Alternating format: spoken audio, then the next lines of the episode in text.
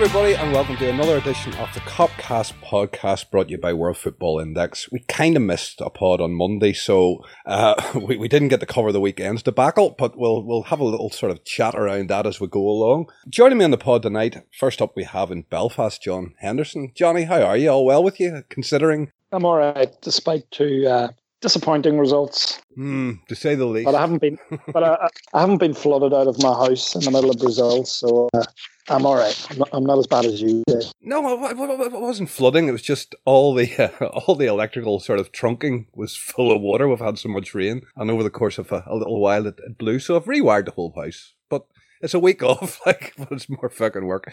But anyhow, joining us also in Berlin, we have uh, Neil Patterson. Neil, Chief, how are you, man? All good? Good holiday? Yeah, yeah, very enjoyable. Like, which is maybe why I'm a, a little bit uh, more relaxed about about the situation in general. But yeah, a couple of, couple of disappointing results, but uh, generally all good. Uh, sorry to hear about your electrical mishaps. Like, I'm glad it's all kind of getting sorted now third world problems. You learn to live with them. You learn to laugh at them. after a few years, you know, after a few years of tearing your hair out, you just there's there's a, there's a level of acceptance, and I suppose a level of acceptance basically is, is where we are at Liverpool at the minute, Neil. With we've we've seen the five 0 drubbing, and and there's reasons for that. Maybe maybe it's a good place to start. Um, you, you know, obviously our, our game plan went out the window when, when we did look competitive in the game at the weekend there. Um, you know, the Mane red card, say what you want about it. You know, we can debate it all day long. The fact of the matter is, it stands. The fact of the matter is, the FA stand over the three match suspension. Um, and the fact of the matter is, there's three points dropped. Uh, you know, if we'd have stayed with 11, I think, I think we'd have stayed competitive in that game.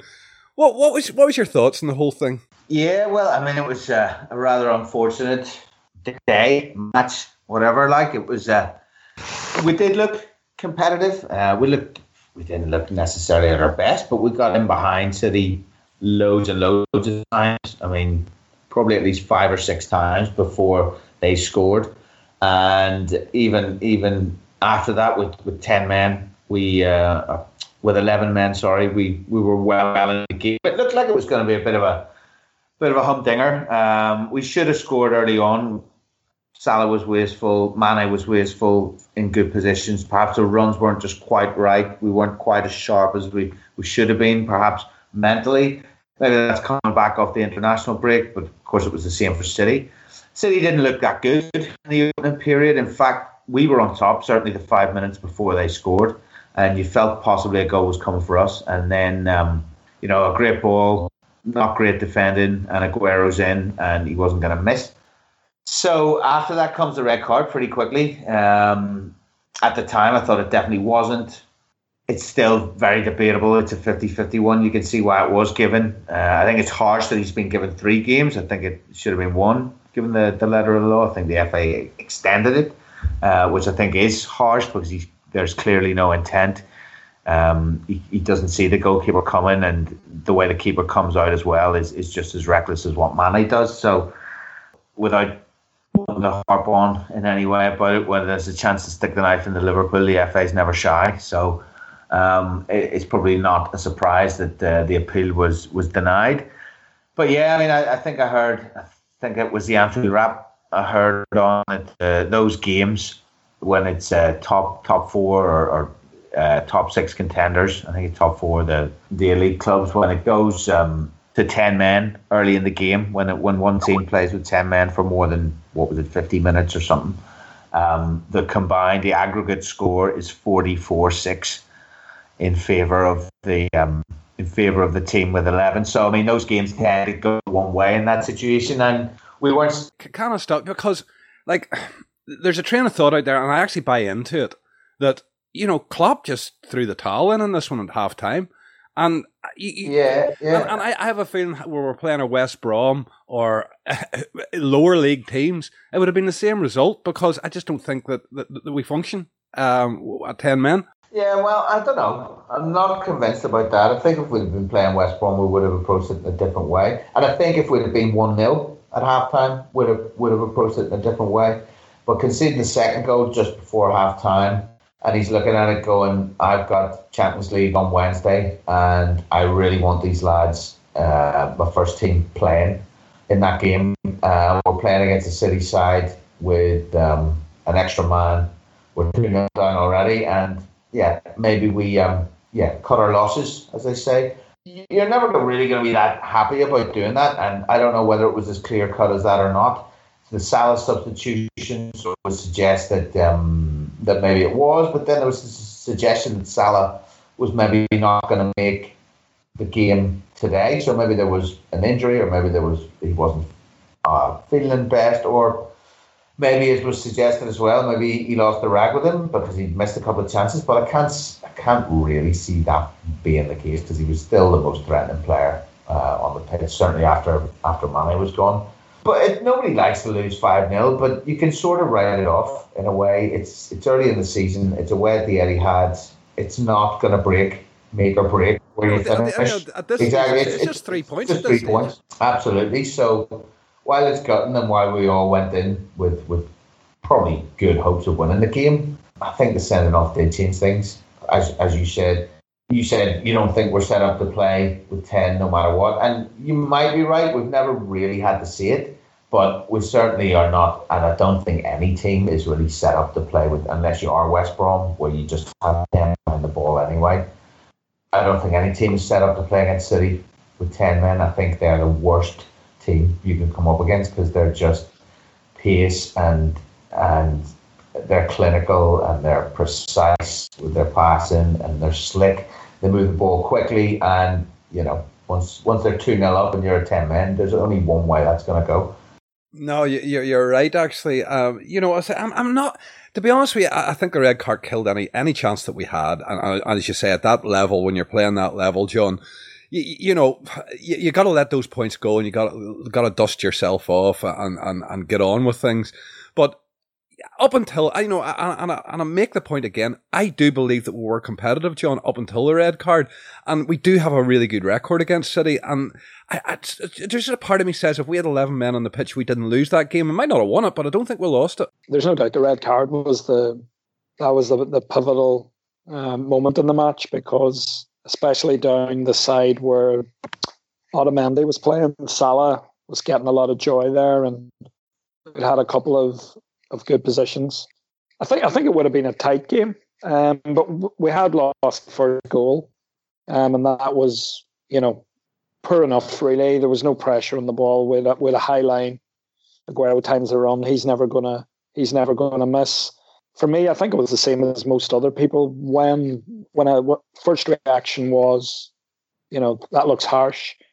Then the more I seen it, the more you sort of understood why he gave it. Um, because the letter of the law, unfortunately, intent's not even really mentioned in it. Um, it's all to do with you know the the speed and the force the player's going in with, and did he endanger his opponent? And yeah, I can see that. There's an argument as well that the other guy you know, if Mane gets to the ball first and Ederson takes him, um, which could have happened with a, just another second uh, on the on the time it took to react, you know, uh, we could have been looking at a red card for him. So it was a very fine margin. Um, Mane went in with his foot. You know, the keeper's gone in with his head. I actually think it was excellent goalkeeping. I mean, not a lot of people have um, probably said that about the keeper, but it was really, really brave goalkeeping. And that moment, he's been brave. He's he's hurt himself, but he effectively won the game for his team with with what he'd done there because not only did prevent you know a slower goalkeeper there, Mane was just in on goal. He, he was out so quickly. Um, he was really brave, and he took the ball. He got the the, the, the red card for for Mane. So it, it was an excellent goalkeeper, and he looks like a really decisive keeper from what I've seen of him. It might be that Guardiola's found a solution there, but well, I think maybe, John. I think I think there's still question marks for me uh, in regards to actual goalkeeping duties. You know, it's one thing to be able to distribute a ball, which he does beautifully, but uh, we're, we're still, for me, the question is still to be answered how good a keeper he actually is. Yeah, he looks yeah, good though, doesn't he? he yeah, looks, looks the part. It's a fair, it's a fair shot. I mean, we haven't, you know, haven't seen him being tested hugely. You know, the Everton game he had a bit to do in the game they drew at home. Brazilian uh, goalkeepers a, as well, John. You know, dodgy, dodgy. well, that's you know that that's it. We'll, we'll find out more about him. But but sir, from a bravery point of view and coming off his line and actually being asked to play with the, as a sweeper, which Guardiola does, he, he looks good. I think from then on in, you know, the games I think I don't think Klopp throws in the towel necessarily straight away. I think our heads go. You know, the heads went after that. The, there was about five six minutes getting half time. Uh, maybe it was seven or eight. I'm trying to remember, but in that time, then up to the whistle went at halftime, our heads were gone. You know, you could see the team were a bit shell shocked. You know, the reaction was shit. You know, our best player, our, our, our best player so far this season, our main threats off the pitch. We've got 10 men against the slot heads went. There was a lack of leadership there. You know, there was a collective lack of leadership. No one, no one really stood in there to, to steady the ship, which where, was where disappointing. Was our captain at this point, John? Can can, can you tell us? Because I don't know. Well, I mean, it's a criticism a lot of people are leveling at him. You know that he's, you know, he runs around and he claps about and, and stuff. But yeah, it's. You know, I think it's watery, John. That's what it is. It's fucking watery. Yeah, well, we're used to uh, maybe a bit more substance going, through the years in our captains. Um, and, I, and I think that's the you know the lad's been been promoted to the captain, but uh, you know collectively, and yeah, it should start with him. Obviously, that's the point. I think of being a being a captain, but there was nothing there. Trent, you know, Alexander Arnold was he's given a really tough first half. I think it was a a chastening experience for him. He's a lot of hype, and rightly so. He looks, he looks a player, but he, he had a ropey a ropey game. He gives you know De Bruyne far far too much time. De Bruyne you know, our fast missing. They're piling up at the back post. He, he puts that a, a, beautiful cross in. I think then a 2 0, you know, it was a case of, I think at 1 0, maybe still would have thought we, we can get something 2 0 with 10 men. As Neil says, it's the worst team in the league to play with 10 men. Um, they're going to move the ball. They're going to switch the ball about. They're going to pick a hole. They've got the, the best attacking players in the league. You know, they've got just unbelievable depth. Um, and and from there, given that the Champions League game was coming up, Klopp has you know taken off Salah was the white, you know was the was the white flag for me. Once he took him off, we we then were sitting sitting back. And unfortunately, of all the good things that Klopp's built into the team, one thing which we've never seen under Klopp is that we are not a team that are. Uh, it's just not in that team's DNA to sit back and contain, and that's a real, you know, there are people made, made the valid point that if it had been uh, a West Brom or a team like that, we keep we keep using West Brom, don't we? Without without Pulis. But if it had been a West Brom, they probably would have got out of that game then with maybe 3 0 um, because they're used to that. They're used to just putting everybody behind the ball and, and just shutting down.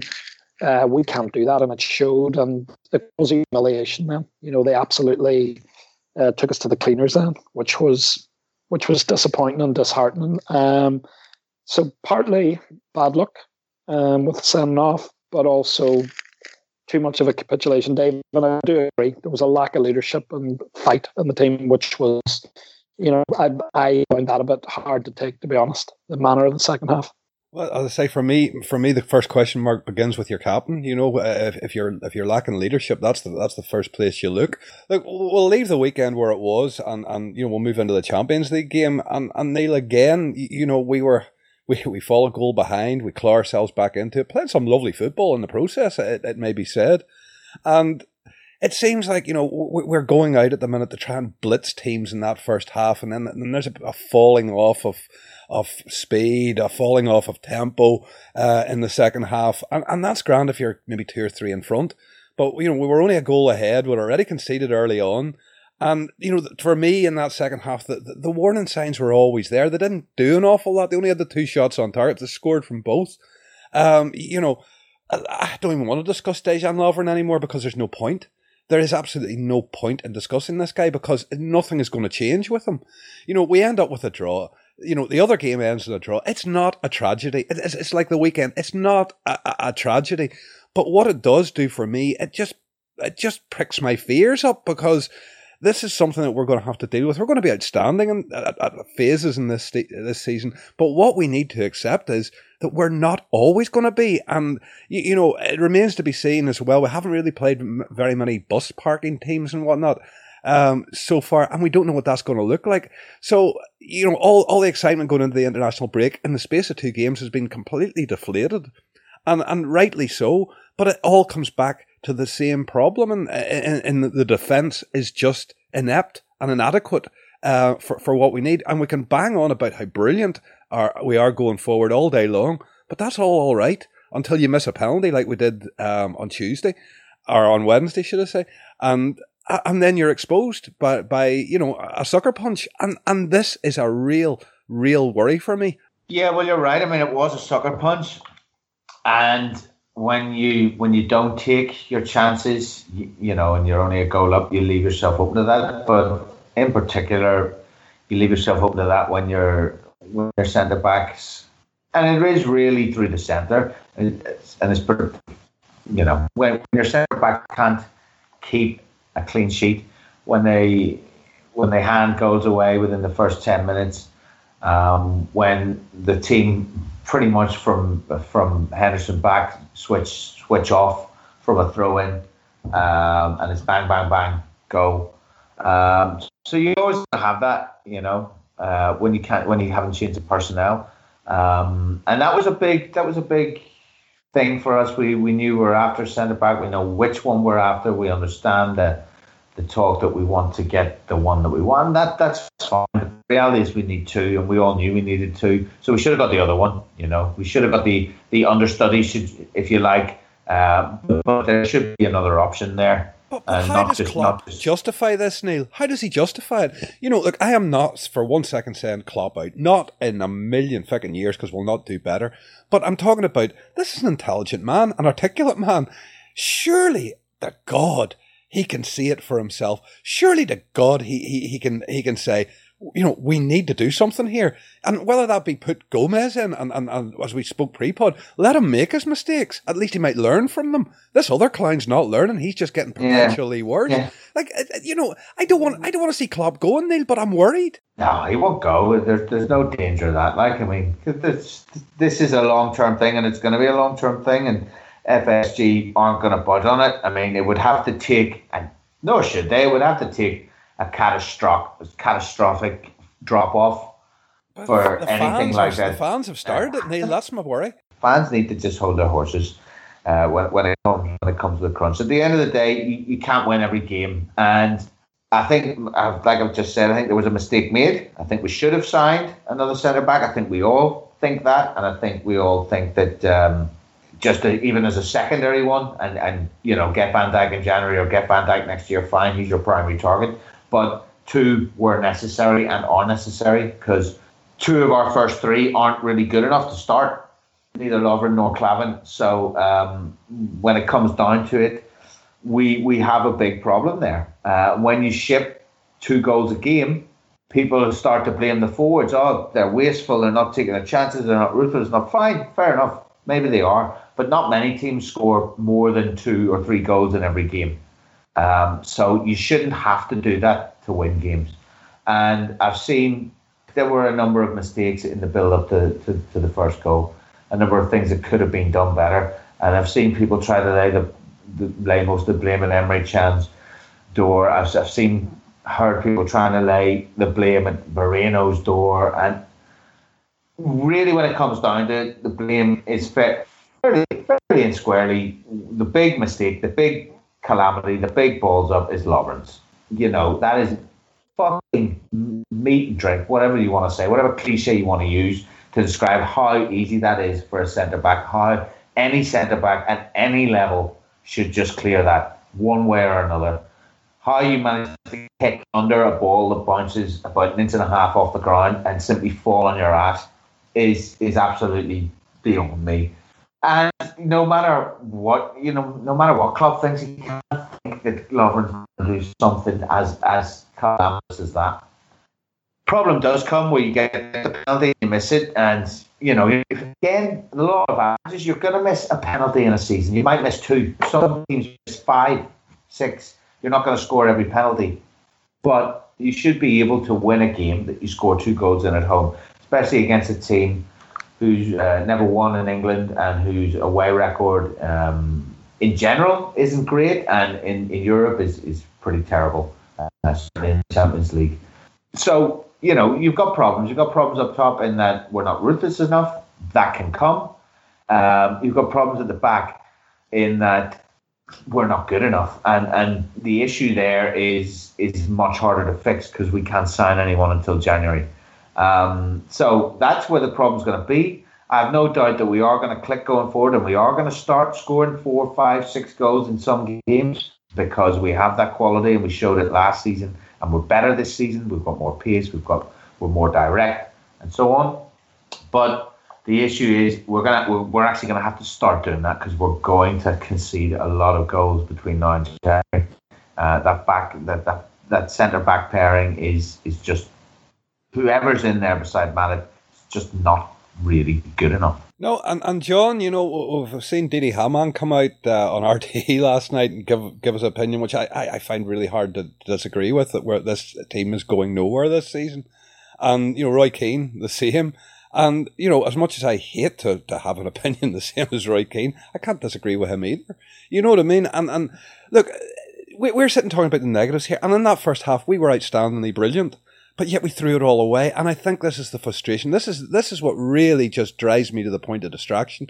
Uh, you know that we were we were that close. You know of uh, to, to having a decent player come in in the defense and maybe not certainly not solve all the problems, but certainly maybe in the organizational sense making us a little bit better. Because I just see calamity there both those guys have had their opinion, and both are great midfielders and great players themselves yeah, you've got to you've got to respect what they say. Uh, I mean, first of all, I think what we've got to look at is first of all, any supporters, so-called supporters that are you know clamoring about Klopp already. I mean, they just need to fuck off for me. I mean, I find that hilarious. Uh, in his first full season, despite minimal spend, finished above United, finished above Arsenal, played some football, achieved the primary target, Champions League, and all that.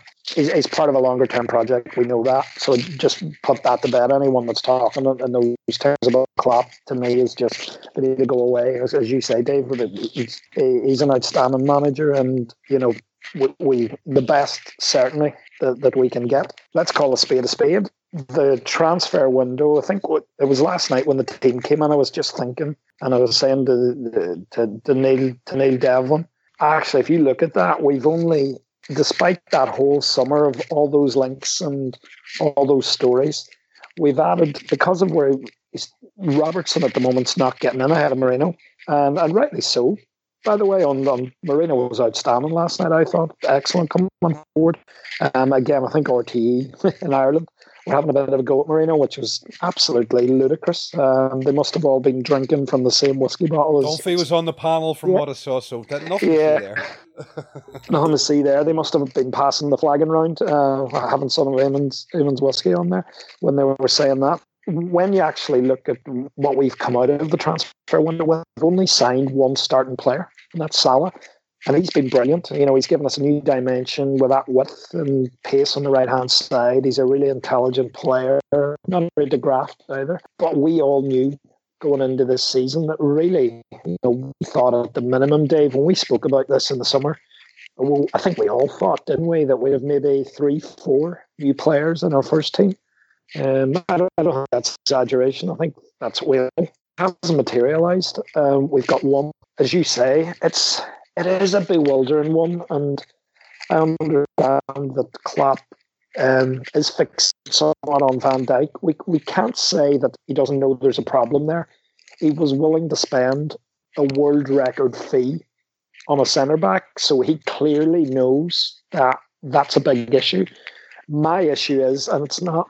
I think I, th- I think I've seen it on Paddy Power in one of their one of their sort of joke tweets that they do had said, you know, it's a bit like, you know, having a having a Nissan Micra um, need an upgrade, and the only option you consider is a Ferrari. You know, there's loads and loads of there's yeah. loads and loads of, there's loads. I think that was a pretty good analogy. You know, there's loads yeah. and loads of, of really good options. It's just he wanted that, and it just feels like we are selling ourselves short this season. John, here, here's a con- I'm going to add to your conundrum here because it's one that I I scratch my head over. Is why did we fight so hard to keep Coutinho when, you know really at the end of the day he's not going to make that much of a difference whenever our defense is leaking that much. You know, yes, okay, he, he's an exceptional player, he's going to create and whatever, but when when you haven't addressed the glaring issue, what's the point in fighting for the player? And and you know, like you know, I know this sounds weird, but you know, I can sort of see maybe why why Coutinho took the hump because you know you haven't invested in the right areas, and now you're fighting to keep him. It, it, you know, it's ridiculous. I don't know. I'm I'm a bit dubious that uh, if we'd signed Van Dijk and Keita no, and got both I, I think he still would have wanted to go to Barcelona. Absolutely. Yep. Absolutely. But you know, at that at that type of money, you could have gone then for a, for a plan B. You know what I mean? You, you could have look, and, and I'm talking a plan B for a defence. I don't care if he's if it's a 30 year old defender because at least it might teach that lot of clowns something. You know what I mean? A bit of experience, decent. But Mm. You don't need to go out and buy the top. This is this is half the problem. You know, we had it with Gary McAllister um, a, a long time ago, like nearly, nearly it's near twenty years ago, um, two thousand. And you know what that what that brought to that young team, and and Klopp just seems devoid of, of, of that kind of thinking. And you know, it was clear we had a you know it was obviously clear to Liverpool long before it was clear to us. There was no Van Dijk movement, and I find it unforgivable that they couldn't even find a short a short term stopgap, and they'll not. They seem to refuse to do short term stopgaps when they they could be beneficial. Yeah, I mean, listen, I'm I'm not going to defend in any way what we've done on the transfer market as regards centre backs. I completely agree with you.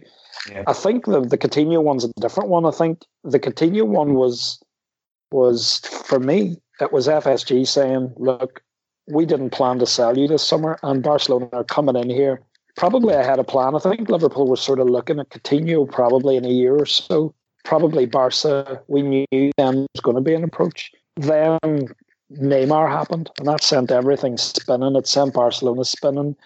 They went about it in a very stupid way as well. I mean, they offered silly amounts, derisory amounts, and they lied about what they were offering. And I think Fenway were trying to make a point and say, you know what? We're not going to be bullied. We're going to show the supporters here that we're not. We're not a selling club. I don't think that in any way changed anything with the centre backs because I think Dave, the money was there. We we this summer we hadn't spent anything the previous summer. We're in the Champions League. I don't think in any way keeping Coutinho changed anything. I think there's a large pot of money there. Klopp didn't want to compromise. But you're throwing your season away, John. Like you know, at the end of the day, we're sitting here. I, I, my expectations are on the floor. We get fourth, we're doing really well. We get out of that Champions League group, we're doing really well. Beyond that, no expectations.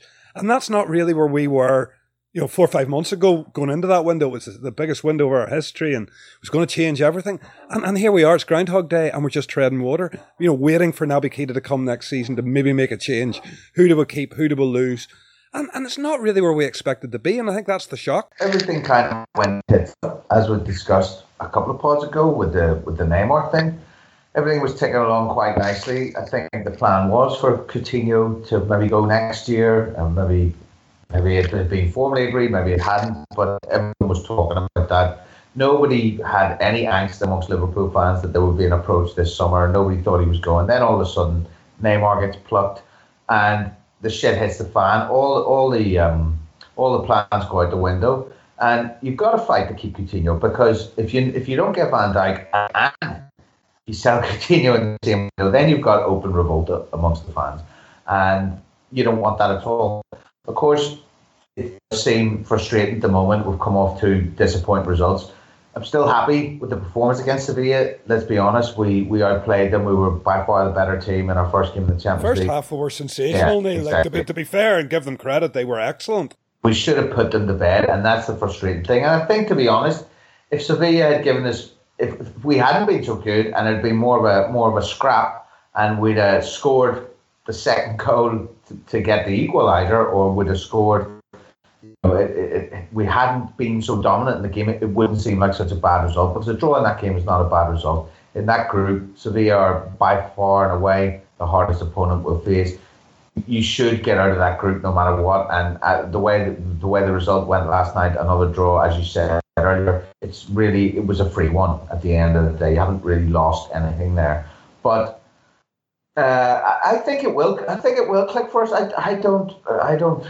Ex players and particularly people like Didi Hamann and, and, and Roy Keane, they love to, to stick the knife in. And, you know, at the end of the day, we may not get to exactly where we want to be this season, but I think we will get out of the group. And I think we we definitely in with a shout for top four because there's there's the number of times we're going to get in behind teams this season is, you know, uh, plus we've plus we've got players who can do the, you know, play the create goals out of nothing like Mane's uh, on the on the first first day of the season. just playing the link up on the edge of the box, playing the quick one two, stopping a player and then going and getting around the back. We're going to score goals. There's no doubt about that. We have we've left ourselves short at the back. God knows why, but we have, and that's something we've got to deal with and find a way around. And if it's by outscoring teams, then then fair enough. I don't think you can write off the season in any way. Last season we didn't start particularly well, but then we hit a purple patch, and it was disrupted by international breaks and injuries and so on. And hopefully, with a bit of luck, we will hit that same kind of form, and we, we won't have it disrupted quite so quickly this year. Who knows what's to come? Europe's kicking in now. Teams aren't going to be as fresh. You're not going to have teams just steamrolling on a Saturday because they're also playing Wednesday, they're also playing Thursday, whatever. So you know gets a bit interesting. So let's just see. I'm not panicking yet. Like as I said, it was a very good performance against Sevilla. I understand the frustration, but I'm not really that negative about it. I would second that. I think the performance was by and large excellent. I mean, the response to a, a, a, ludicrous goal was excellent. We absolutely battered them. The movement was really good. Moreno was causing havoc. Uh, he, set up the, the goal for Firmino. He then we had a brilliant counter attack. Keeper made a great save to get the, the penalty. So there was so much going for us. I think in the second half, um, I was I was watching it on, on BT, and Michael Owen made the point, and I, and I did agree with him at halftime. He felt that you know Liverpool would keep up the momentum playing into the Kop end. He, you know, he felt that, that that will keep it going, but that never really happened. It was a strange second half, and it was almost we were containing them pretty comfortably. Um, I felt we weren't going gung ho. They, they, seemed to be intent on okay, if we get another here, that'll do. But they seemed happy. You know, the goal that does come, yes, there's a, too big a gap, but I think it also needs to be said the, the was an outstanding goal. Um, some might say it was a lucky touch, but Correa's touch and the finish was, you know, that was absolutely it was world class bit of bit of football. The way he went through that gap with a touch and and the finish. Um, I will say this as well. You know, we know where our gaps are. It is very worrying that Klopp, I don't know, their stubbornness or maybe he knows that Van Dijk's coming in January. Whatever it is, it's it's maddening that we've left ourselves in this position. Can't understand it. But I think we also need to get a real part of the team where we it's sort of being glossed over. Um, well, not by you, Dave, because you've been calling it out, but also our lack of a number six, of a defensive midfield type player who's got a defensive brain, can sense danger and sniff it out. Um, Henderson just is not that player. And the amount of times, you know. Is he droppable, John? You, you know, is, is he droppable? Because I got a feeling, you know, he, he played for England He's played nearly all of our games. We're told, you know, that with his heel injury that he has, he shouldn't be playing every game. Klopp just bailing on ahead, that, and that makes me wonder: is he droppable? Well, to me, he has to be droppable because I don't think Can is naturally a very defensive aware player, but I think he's got the football. There? Yeah, I would too, Neil. I would too. I think he's got the football and intelligence to learn that role. I mean, personally, for me, I think we should have been looking at you know, West Ham were linked with with with William Carvalho. I seen he, he was excellent the night before uh, for Sporting. He's exactly the type of player we need in there. A real blind spot. But if you watch that game again, and you know, if you watch that second half in particular, the amount of times we've got the shape in midfield and Henderson needlessly leaves that position. And, and he always does it. He always does it, and he you know, uh, he, he tries to tackle in this in this way that he's going to emerge with the ball every time, and that's fine. Uh, but when you miss that, and he misses it far too often, he's completely out of the game. He never makes exactly. A, he never makes a tactical foul. He's just lost, and uh, there's yeah. a massive hole behind him, and that's what's being exploited. And it's just, it's just it's fucking it, it's maddening is a word you just used, but it absolutely is. It's infuriating. It happens. It happens on a regular basis, four, five, six times a game, maybe more. And yeah, I yeah. You can't yeah. you, can't have that. You can't have it at all. Can Can is. I know what you say. He's probably not naturally defensive minded, but he's he's just far brighter and reads the game far better than Henderson to play that role, and he, he should be playing it. And we need you know, we, we need to rejig that. You need a top operator there. Whenever you consider the, the, the, two clowns that they're meant to be shielding, you need to give them every chance. And that's why I think Henderson's coming even for, for even more criticism um, this week is because there is absolutely no protection. Every time he either loses the ball and puts them under pressure, or he's completely out of position once they become under pressure. And and and it's just it seems it's very very apparent this season. I don't know what's changed. I don't know if, if something's changed with all that or whatever. But it, it's so so apparent. Maybe more so than it was last season. Maybe you agree. Yeah, listen, he, he his instinct, Henderson's instinct, is to run towards the ball and, and try and win yeah. yeah, and listen, we were when he was at his best season. We were playing Diamond. Steven Gerrard was playing. Him and Coutinho were, uh, you know, the, the, the middle part of the diamond with Raheem Sterling playing at the tip of it. His role in that team was just to break forward, break shuttle. forward, support. Yeah. yeah, shuttle exactly, and move the ball on and keep it simple, and you know, break into the box and he, he, never took too many touches that season. He was always like, you know, quick movement and touches around the box. If you look at the game at Spurs that season, the 5 0, that was Henderson, probably the best he's ever played for Liverpool. He was doing everything really quickly. This position demands he's going to have a lot of the ball with time. He's going to receive the ball off the centre backs. You need to be able to look up and defensive lines with your passing. You know, it's unfair maybe to compare him to the best in, in the world, but ultimately, if you're playing at that level, at Champions League level, and that's a competition Liverpool won 12 years ago, you know, if you look at players like Toni Kroos at, uh, at Real Madrid, or you look at players like you know Busquets at Barcelona, or even your Modric, the, these type of players that dictate the game uh, from deep. Xabi Alonso doing it, you know, previously for Bayern Munich. He does not have the brain. He doesn't have the ability uh, to make those passes. So that's one part of it he can't do. And then the other one is then having that defensive discipline. And I will say this to people who think, you know, we're being maybe overly harsh on, on Henderson here.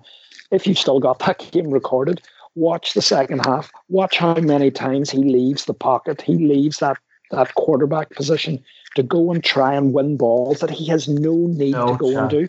No chance of winning to, half the time. Like. No chance of winning. All he has to and do every time he passes forward, he's losing the ball as well, John. There's no, you know what I mean. He's uh, he, he, was criticised last season for being a crab passing sideways, sideways. Now it's backwards. Every time he he passes forwards, he loses it. Yeah, his, his passing hasn't been consistent, and you know when he's, as you say, Dave, and this is the big, you know, the key point, and, and I think this is something. Our, our centre backs aren't the best. Yeah, that's maybe a bit of an understatement but when you're a centre back, uh, like last season, people are doing rave, you know, rave reviews like Michael Keane, who's at uh, was at Burnley last season. And listen, Michael Keane's a far like a better centre back than than than than Klavan or or or Dejan Lovren. There's a question about that. But when you're a centre back and you're playing deep with sitting midfielders, and really your role is defend the 18 yard box, win your tackles, win your headers, you know, when Lovren was doing that at Southampton, where he had Schneiderlin and Wanyama sort of babysitting he, he looked a decent player. But the reality is, when you want to move up a level, Liverpool do ask a lot of their of their centre backs. We don't have very good centre backs, so we're asking a lot of already players that are struggling, which is why we see so many errors. But at the very least, at least if we had someone in that six who was disciplined and could hold the position and could screen the back four and help them out a bit, that would be some kind of comfort. But we don't have that at all. Uh, Dave, I know you love your rugby. Uh, you, you used to always say to me when about the O'Gara and the Munster team, you always said defensively when they didn't have the ball, he's like a revolving door. People just run, target him and run through him.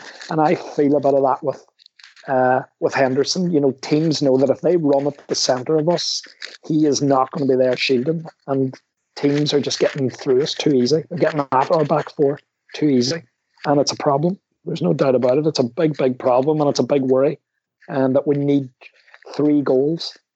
it seems like we need three goals to win matches at the minute.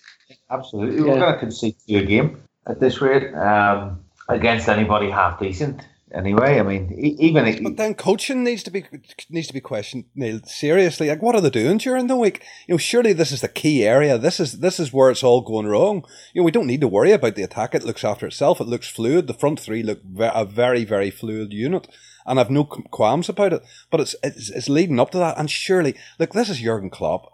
And, and he's a he's a bloody good manager. He, he's considered a world class manager. Surely it's in his toolbox to be able to come up with some kind of a resolution or to say, you know what, you boys, your your time's gone. I, am going to have to go with you. And he's done it in the past. Why is he not doing it now, Neil? Yeah, well, I mean, he's left. Well, he's left himself. He's left us. We are left in his position now. I mean, so we don't have an abundance of, of central midfielders. So what are we going to do? He's going to stick with Henderson. Um, Coutinho is the comeback, obviously, um, and the idea, certainly the talk, and the idea seems to have been and seems to be to play him in that midfield three. So for me, it would be Henderson that drops out. People seem to think it would be Wijnaldum, but I think those. Um, I even saw Emre being being touted as the one that that, that misses out, and, and I just had my hands to my head. Absolutely no way. I mean, Emre Can is is the best central midfielder we've got by by some distance, I would say.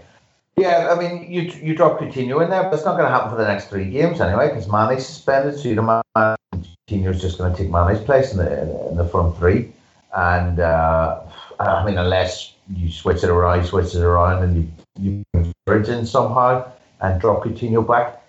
But that probably then would need a change in the system because you probably want to play with two up front if Sturridge is going to play because he's never really that good as the, the, the nine. Uh, well, leading the line on his own, he's always better in a two. So I don't know if he's if he's going to go that far. Otherwise, short of playing Milner at central midfield or, or throwing Grujic in, which isn't going to happen, who else do you play there? So Henderson's going to be playing uh, certainly for the next three games, and and I don't know onwards we'll have to see. Hopefully, um, we can find a, a, a good balance in there to have it function better than it is because our spine is is weak, and that's a problem, and that's why we're not winning games even though we're scoring goals. If you've got a weak spine, then you're always vulnerable because you're always going to concede goals because it's going to be too easy. The chances that are yeah, we say okay, they had two shots on target, they scored two goals. You can say oh, clinical finishing or whatever. The point is the chances that they were given and handed uh, created themselves. Fair enough, the last one, but collective switching off again. Um, they were they were what what you call nine out of ten chances. You know they they weren't going to miss them um, they would have been huge misses. They were clear cut as you like. So those are the kind of chances you get when your spine is, is as weak as ours. As we talked about with Henderson there, you've got gaping holes in front of a weak def- a weak central defensive partnership. Fullbacks have come in for here and there. Moreno often gets stick. He's, he's a bit of a wooden boy. But for me, the problem is through the middle. Um, and that hasn't been addressed. So I don't know why he hasn't addressed it. As we've said, uh, we just have to hope that we, we hit the formula up front and start being a bit more ruthless. Because to be honest, if you're 3 0 up 20 minutes into a game, it, it, it doesn't matter because the opposition's given up. And that's what really happened in that in that run we had in, in 13 14. We, we were just blowing away in, in 20 minutes, half an hour, and it was done. And if you do that, then it doesn't matter weak fine because you may concede one or two, but you'll probably score four, five, six. No, I hear you. And, and another point I want to cover, uh, John, I'll come to you first on it, is, is the goalkeeping situation. You know, uh, we've seen the two goalkeepers in the last two games. Um, yeah. My pre- my preference would be Karius, to be honest with you, on, on the basis of what I've seen. Just surely down to distribution. I think at the weekend, uh, my big complaint with Mignolet, who, who bizarrely got our man of the match, beggar's belief, but but that seems to be the the consensus of opinion. Um, you know, he, he didn't hit a red shirt all day with with sort of wild agricultural swings of the boot. At least Karius finds a red shirt here and there. You know what I mean? Uh, and and you know, again, a bit like the Joe Gomez call that I made on on uh, with Lovren. At least he may learn from his mistakes. Whereas you feel is just it's just Groundhog Day for him. You know. I agree, um, and I've said this this before that Karius is a funny one because you mentioned, Karius, of course, all the people that never watch Liverpool or re- rarely watch us will all go, "Oh yeah, he's a he's a dodgy keeper," and I'm sort of sitting going, "Well, why? Where you know, where's your evidence?" He, he, he dropped a ball at Bournemouth that was a really high profile goal. It was a game we were three one up and we were cruising. and they came back and beat us 4 3. So it was high profile. And the last goal, he spills it and they score. He's not really seen again. Then there's a game against West Ham where they cut us open through the middle. That was a game I can remember him playing. Again, not really any, you know, there, there wasn't really anything in that. Arsenal, yeah, listen, he dallies a bit in the ball. There's a couple of times where he, you know, he's he's he's a bit and it looks dodgy. But I think Mignolet has had so much time to make his own. He's never really convinced. He had a good end of last season. He did have a really good sort of three months where he was quite solid. But then opening day against Watford, he's back to being the same old Mignolet where crosses like corners coming in and it's in his it's, it's five yards out and the boys walking on their ball five yards out and heading it in. And he should be there. He should but be. John, but John, you know, if you hit a ball out, out of your out of your box ten times, you'd like to think you're going to hit a red shirt at least once. And this is my complaint. And on Saturday, not once did I see him find a red Yeah. shirt. Car- Karius uh, for the European game was consistently hitting red shirts. And when you've got a shitty defence and very little in front of it, you want to get the ball to your men, surely. Yeah, well, there's two things with Karius.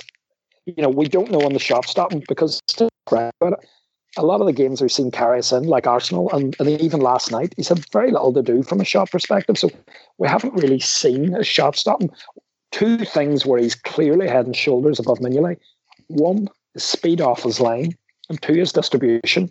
There was at least two, maybe three instances last night where he caught the ball, he threw it maybe 30, 40 yards and set up attacks.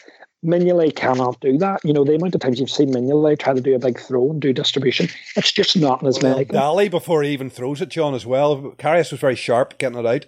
He is indeed. He, he is indeed. And for that reason, you know, I think Mignolet has had his time. He's had long enough to try and cement that. He can never have a complaint. You know, he, he cannot say to anyone, I haven't been given a fair crack of the whip here. He's been given more than a fair crack. He's he's been found wanting too often. For me, I don't like this changing about. If it was me, then again, if it was me, I would have bought probably two centre backs and a number six in the summer. Um, but I but I would play Karius, and, and I don't agree with swap. And I know, you know, I seen Rio Ferdinand on last night, and he did make a good point when he said, you know, it was name me a team that swaps the keepers that wins leagues. You know, name me a team do that. You know, it's all based on that good understanding, the back four and the keeper. And he, he is right that you need to stick. And if it was me, I'd stick with Karius because I think there's there's more there. That that would be my take on it. Yeah, I mean, I, I think we're all of pretty much the same mind. Mignolet hasn't convinced, as John said, patches of, of decent form, but that's not really good enough at all. If you want to be Liverpool's goalkeeper, if, we, we've got um, designs on, on things and improving and becoming a, a, a true force again. So give Karius, just just just put him in. Uh, I can see why he's um, he's kind of uh, dipping his toe in the water with him this season because he sort of got hung out to dry a bit last season. Um, you know, it couldn't have been good for his confidence uh, in his first season, his first year in the Premier League, and so on. But um, in the long term, stylistically, Karius is the is the keeper we need. I can understand, as Johnny said, there have been one or two kind of moments that have looked bad for him, but all in all, Mignolet's had far more and far more calamitous moments, uh, costly moments. I'm all for the long run. I think his, his distribution is far better. I think his starting position is far better. Uh, he comes off his line far better. He's much much better with his feet. If you want to uh, play that way, which way Klopp wants his keepers to play, he helps us press. He helps us keep uh, teams penned in uh, because of his starting position. It, it's a no-brainer for me. Um, I, at the end of the day, people always shit the bed with a new keeper because it is new, and you know it's one of those positions. If you make a mistake or something, it is it is highlighted, but you've got to give them a chance to make a couple of mistakes and bed in. Grobbelaar is an example. There have been many, many others down the years. De Gea is, is, is an example with United, who's become one of the best. Van der Sar um, was bombed out of, of Juve, um, not deemed good enough. Spent years at Fulham, ended up being one of the best in in, the- in the Premier League, uh, winning winning titles and, and the like. So you know you've got to, you, you've got to give them a, a chance. Uh, nobody remembers Grobbelaar's first season or whatever because they remember, you know, the five years, the four years where we where we won leagues, where we won FA Cups, and where he where we won champ, uh, Euro, European Cups, where he was an integral part of the squad, uh, the team. So I mean, that that's how it goes. Um, I would absolutely go with with Karius, and if that doesn't work, then I think we need to to buy a new keeper because if Karius doesn't work and it isn't an improvement on Mignolet, then neither of them are good enough.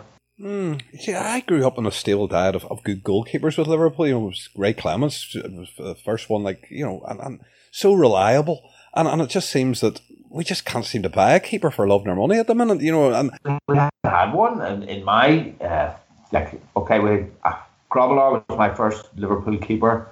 And from then, since then, I mean, we've, we've not had, you would call maybe Pepe Reina for three three seasons but but that's Grobbelaar it. was dodgy as fuck. Like Doug Grobbelaar was not a conventional I, I, goalkeeper. He was not dodgy. Not at all. Dodgy, eccentric, mad even, um, but successful, and you know remembered as you know um, in his rightful place as integral part of of champion uh, championship winning teams.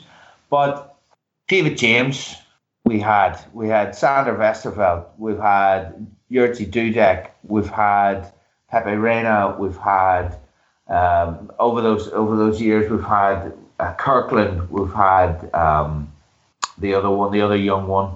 I can't remember the name of now. Um, we've been through keepers and we've never, for about three seasons, we haven't had a truly top goalkeeper. We've had keepers that have been capable of brilliance, like Dudek in the Champions League final, capable of big moments but also capable of, of, of dropping them over the line. I mean, and all and you can carry that, Neil. You can carry that if you've got a defence. I think that's the difference. If you look at the, you, our defences over the years, and we talk about those keepers, the difference was that they had actual defenders in front of them. Yeah, actual defenders play who, who played together regularly. Although, to be fair, David James had uh, was it David James who had Julian Dicks for Ruddock. and, Ruddock. so I mean, uh, but even even David James after he left, who went on to, to have a you know he, he was always known as he'll forever be known to me as Calamity James, but he went on to have a, a very very good career and, and play for a number of Premier Leagues. You call him Calamity James, but I, I think Mignolet's worse. I truly do. Oh, absolutely, absolutely. But that that's the point. You know, David James was was regarded as, as a poor Liverpool keeper. Um, certainly one that made far too many mistakes, but Mignolet is worse. Um, and that's why I say if, if Karius can't come in and make it his own, then uh, we need to, to, upgrade. We need a better keeper. But I would definitely give Karius a chance. I think he does have what it takes. I think he's, he's right for us. I think he's the kind of keeper. Obviously, the club wanted. He went out and signed him, made a point, started him, then pulled him, and you know we, we discussed that last year whether that was the right decision, but that's what happened. But I think now this is the way of feeling back in. Well, here let let's to close out here. Just let's cast our mind forward to uh, to the weekend, and and you know, John, what changes do you see? Who do you see at goalkeeper number one, and and do you see Henderson? Obviously, Coutinho comes in for you. Well, what do you see? I think the weekend's going to be an interesting one. Um, you know, we're we're coming into this phase. We've got the league, we've got Leicester uh, and midweek as well. So it'll be, I think we'll get a good idea of where Klopp's head's that way, a bit of the rotation. Um, I think Coutinho has to come in. He absolutely has to come in. Given what we're going to expect from the opposition, you know, we're going to expect Burnley to be Burnley. You know, they're going to show up. They're, I don't know if they'll go with the, with the two the two big target men. You know that they did uh, they had Chris Wood and Vokes, Sam Vokes played. I watched. I, watched a lot of that at the weekend. You know, they're two big physical players. I, I doubt they'll come to. I doubt very much they'll come to Anfield and play the two of them. Um, I think they'll leave one man up front and try to, you know, try and get him to hold the ball. Up. Probably would and play off him.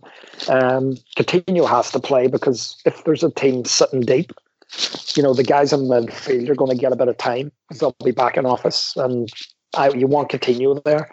I think it's really interesting what Neil said around, you know, it'll, it'll be fascinating to see what Klopp does. So there, he can do it a couple of ways. He can simply put, you know, Coutinho in for, for Mane and not upset that much, you know, leave Firmino and, and Salah.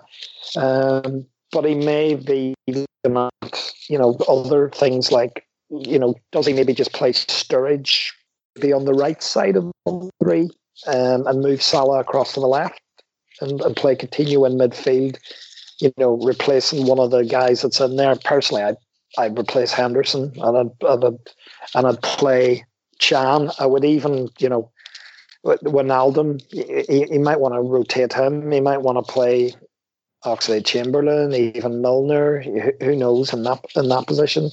Might get a look at Robertson. Realistically, again. John, who starts the weekend here? You don't really want to see midweek against Leicester in the League Cup. Like uh, uh, that's a competition we shouldn't be even considering this season. I think that's where Oxlade Chamberlain may, may get his start, like his first start. I think that that gives an opportunity for the rotation for the resting of of players. But I wouldn't be surprised to maybe see Henderson drop out at the weekend, just just on the basis of the fact that it, it would be the, the three games in, in seven days. And we know with his injury, maybe he can't quite do that. Like so, that might be interesting if Henderson does drop out. But with Mane out, I think he might be just to, to switch Coutinho straight in and just go same team again, pretty much. Yeah, he might do that. He might do that. Um, to me, one one of the things I think if, if Sturridge is going to get game time at all in the league, to me, this is the type of game. I mean, he, I think he played Sturridge in the home game with Palace. I think he might you might see him approach this like Palace, where he left Salah, he rested Salah, and he played Sturridge. And I think, um, personally, for me, this is the type of game you, probably Sturridge is quite useful in because um, main strength that Mane and Salah have is getting in behind people. You know, you can play that ball in behind, over the top, or whatever way, and they will get on the end of it. They're lightning. Uh, there's going to be very, very little space behind Burnley. You know, they're going to be coming with absolutely defending the 18 yard box. They're not going to be leaving anything behind. They're going to be looking to frustrate and frustrate. And I think against that type of team, where it's not about the pace getting behind, what you want is that bit of guile in the box, someone with a bit of quick feet that can just make a half yard and stick the ball in the corner of the net. And to me, this is why it's the perfect game for, for someone like Sturridge. So I hope Sturridge plays. I would like to see Sturridge come in as part of that front three and I would like to see, see Coutinho playing midfield because I think the guys in midfield will actually get a bit of time because they're going to back off. So that's what I do. Uh, but it'll give us a lot of idea of what Klopp's going to, approach these games. As against Palace, he played Sturridge, he, he threw Robertson in, um, and Robertson had a great game that day. So um, I, I, think we'll see Sturridge start, Dave. Um, I, I, think he, will go with that and give him some game time. What I would love to see would be um, as Johnny said, Sturridge coming into the front three. I, I can't see um, can't see Salah being left out purely for the fact purely for the for the reason that Mane's out, so he only pace. Um, so I think he will play, and I, I take say there being no space really in behind, but you still want to have a, a bit of pace on the pitch. Um, but what I would love to see would be Henderson to drop out, Coutinho to come in midfield, and us to play a diamond with Coutinho and Wijnaldum on the sides, deep boost, and Firmino at the tip of it with Sturridge and Salah uh, in front of him. Um, that for me would would be would give Burnley a lot of problems. I think um, they are going to come to frustrate. So what you've got, you've got your two players up front.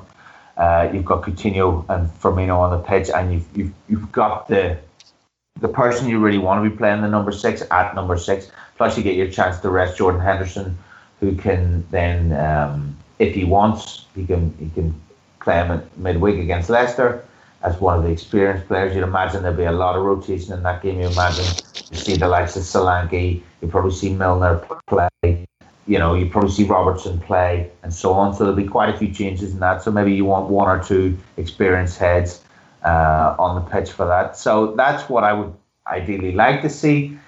I don't know if it's going to happen because we had the conversation around Henderson earlier. Does he does he start him? Is he droppable, etc., etc. Um, so it might be, as I said earlier, of, of just going Mane's out, Coutinho in. But I can see, yeah, I can see Trent probably coming back in at right back. You probably see Moreno starting at left back, uh, given that it's Burnley, and as you said, they're they're going to be camped pretty deep. Um, so not much need for a defensive left back, I wouldn't have thought.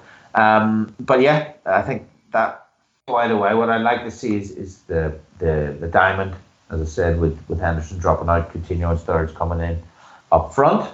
But it may well just be like for like. That's a good shout, Neil. Actually, I mean, when you say that team and that formation, I I like that. I like the sound of that. I think that's uh, you know, you would have the movement and you would have the, you know, we have players there to, to really yeah. play that well, and, and you would the best out of Sturridge as well. I think doing that, so it's an interesting one. Be interesting to see if he does it. Would be nice. I just think it. Um, you've you've got the threat there, and you've got um, you've got your best players essentially on the pitch. Um, you give them a lot to worry about. So we'll see. But um, yeah, I hope We have to win. This is an absolutely must win now because of the way the last two games have gone. Like you're stealing my thunder. I was going to say all I want to see is three points. Sorry about that, man. But yeah, um, it's an absolutely must win game now. Burnley, is it? Or is it? No, it's home. It's at home. Well, then and um, but that that felt that that's better because Burnley are, are generally pretty poor away from home. I know they, they beat Chelsea on the opening day, but by all accounts, Chelsea were. In fact, I watched the game. Chelsea didn't show up that day. Bit of luck, then we, we should go on and win this, but it, it is uh, it is absolutely imperative now that we do because drop points here, and you know we really will start getting, start, we'll start getting the idiots out, like won't we? I think they're already out. I really, really do think they're already out. But listen, I think that we'll just leave it at that point, lads. And before we go, as usual, run around the table. John, where can we find you? Anything you want to plug? If nothing, fine. Nothing at all that I want to plug, Dave. You'll find me on Twitter, as always, at, at TubinLad. So anybody that wants to come on and talk about Liverpool, just give me a wee follow. Indeed. And Neil, the same yourself. Where, where can we find you? Uh, I'm not even going to ask. no, same, same. Just on Twitter at the moment. So at Neil 1980, if, if you can be bothered, if not, fair enough. Uh, otherwise, you'll just catch on here. Oh, listen, that's grand. Just thanks again for your time, lads. As always, much, much appreciated. WFI, just check out the pods that are out. There's been very little due to my disaster this week, but uh, should be back to normal uh, for, for the following week. And I'll say we should have another Kopcast after the Burnley game, so stay tuned for that. And just one last thanks to the guys, one last thanks to the listener, and it's goodbye.